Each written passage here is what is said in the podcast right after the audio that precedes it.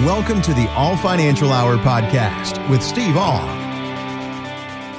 Family member asked me about my job, of course, and of course I said, "Oh, I co-host this show with Steve All of the All Financial Group," and of course she got a little excited and started asking me all these questions about retirement planning.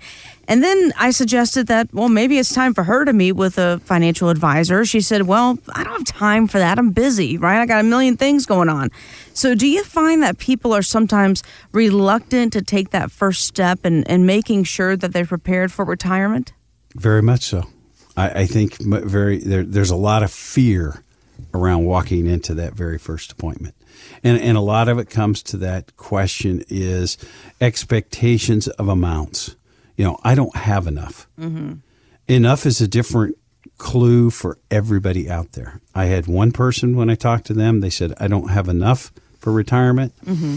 you know, and they had $300. So I could agree with them on that one. Okay. There. And then I had another person that didn't feel he had enough with about $1.9 million. Jeez. Okay. So, because he knew people that had more. Mm-hmm you know and so that that idea of what you need is i think a question that most people need to have answered you know we used to have the fidelity commercial where the guy would walk around with it with his number now the only way you could do that is recalculate it every single minute so that I have this number in mind that I have to reach to hit retirement and I'm not there yet. And mm-hmm. I think that brings in some fear. Sure. The other one is is these guys are going to change everything.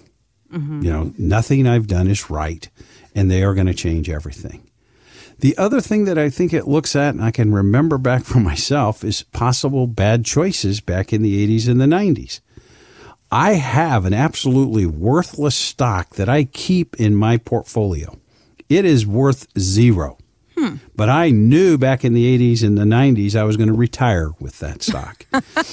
and every time I get one of those good ideas, I look at that stock and I say, you know, it's the investment is for planning for the long term, not the short term. So what we like to say is, why don't you come in and get a second opinion? Mm-hmm. You know, what about a risk reward analysis? How much risk are you actually taking to get what you're getting as a return? Right. And then probability of success. I like to run a probability the the uh, of success on your current portfolio if you didn't change a thing. You just kept doing exactly what you're doing. We could do that second opinion where we actually run your risk reward analysis. How much risk are you taking to get the return that you're currently getting? My idea around that, give me the best return that I can get with the least amount of risk possible. What about probability of success? We actually run an analysis if you kept doing exactly what you are doing now mm-hmm. in the future, what would your probability of a success be? Could that be beneficial for you? We also give you an analysis where if you're using a robo advisor or a tactical advisor. So to give you more pictures of your probability of success in retirement. Mm-hmm. We also like to give people a tax efficiency roadmap. You know, give you the idea of how you could be more tax efficient in the future. And that's where I like to look at it. It's it's around the idea of saying, you know, what's working, what might not be working, and what are some possible changes that you could do with your portfolio. It's not as scary as it feels right now. Mm-hmm. It's not as scary. And the idea around it of it is we're here to find out you have wishes and hopes and dreams for retirement.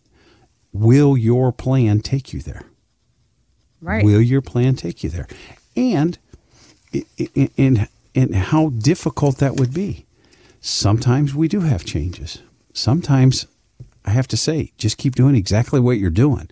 I'm okay with either one. I'll also be the person that sits down. We had a couple came in, they they wanted to retire early. We ran all the analysis. He came back in and I said, I believe you could retire, but you might have a problem when you get into your mid to late 80s. Mm. And I figured I had lost the client because of it. Right. You, did, you didn't tell them what they wanted to hear. Yeah. He came back and, and, and he's been my client. He's now worked for three to four more years and now he's retired. So I was honest enough to say that I think there could be a problem in the future. I, I'm going to tell you how I feel, not what you want to hear. And that, that right there is crucial because when it comes to making this type of decision of when to retire, making sure that that income you've worked so hard to save and put aside, you want to make sure that's going to be there for as long as you are, right? You want to make sure that you're not going to run out of income. And this is a great way to make sure that you are on track. If you come in for that second opinion, of course, you'll meet with Steve, Mel, and the team, everybody there at the All Financial Group, and everyone's going to help you put a plan together that's going to be kind of bulletproof as you go through your retirement. The website, yourmoneymattersstl.com. When it comes to planning for your finances and your financial future, we want to help you avoid crucial mistakes. And Barron's Magazine recently listed the top three mistakes people make saving for retirement.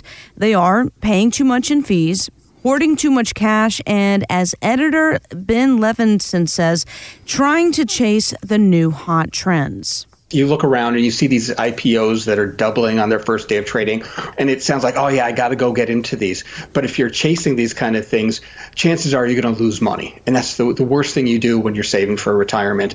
It's a cliche, but what really matters is time in the market, not timing the market. You want to put money in every month and let it compound over time. And if you do the speculative bets, you're almost guaranteed to lose, and you're not going to be able to do that compounding. It's just a horrible mistake. So, uh, Steve, I want to know here is there a way to play in the area he's talking about without taking too much risk? Well, I'm I'm not an individual stock picker that does IPOs and things of that nature. I believe that your investments should be based on need, not greed. I, that's that's my overall philosophy. Mm-hmm. I believe that you should have a risk adjusted investment strategy. That's just the way that I look at it. What's your overall risk? Most people are going to fall in the category of conservative moderate, or aggressive, and then it, the parts of each one of those. Mike and Lori had came in. Mike was aggressive. Lori was very conservative. They had a very nice portfolio, about $1.8 million. Mm-hmm. And he was very, very, very aggressive, and it made Lori nervous. So we looked at it and said, okay, do you need to take this risk? And he looked at it and said, no, not really with our lifestyle. So we we we broke down their portfolio, and in the long run, we looked at an, an income annuity for them that gave them enough income on a monthly basis. They had a nice bridge between their Social Security pension and the annuity income once it turned on. Most of their expenses were going to be covered. Then we looked at another part for protected growth, about 400,000. Mm-hmm can't go down due to market volatility. And then we stayed very aggressive with the other half of the portfolio. And then when it looked at it, Mike in the end said, you know, I'm still getting what I want, the aggressive side of it. And Lori's getting what she wants with the conservative. And our overall portfolio is still moderate to moderately aggressive, but we don't have the risk that we were currently taking. And they didn't really need to. So how does it fit for you is the most important thing that we look at. And in all cases, I hate to say it, I've also got clients where the, the where the wife is the more aggressive investor and the husband is oh. a lot oh. more conservative. So with you know, wherever you fit, we want to look at and say what is risk adjusted for you because everybody out there is different. You cannot take a conservative investor and put them in invested in aggressive investments. They just won't be comfortable. Thanks for listening to the All Financial Hour podcast. Catch the full show Saturday at 7 a.m. on the voice of St. Louis, KMOX.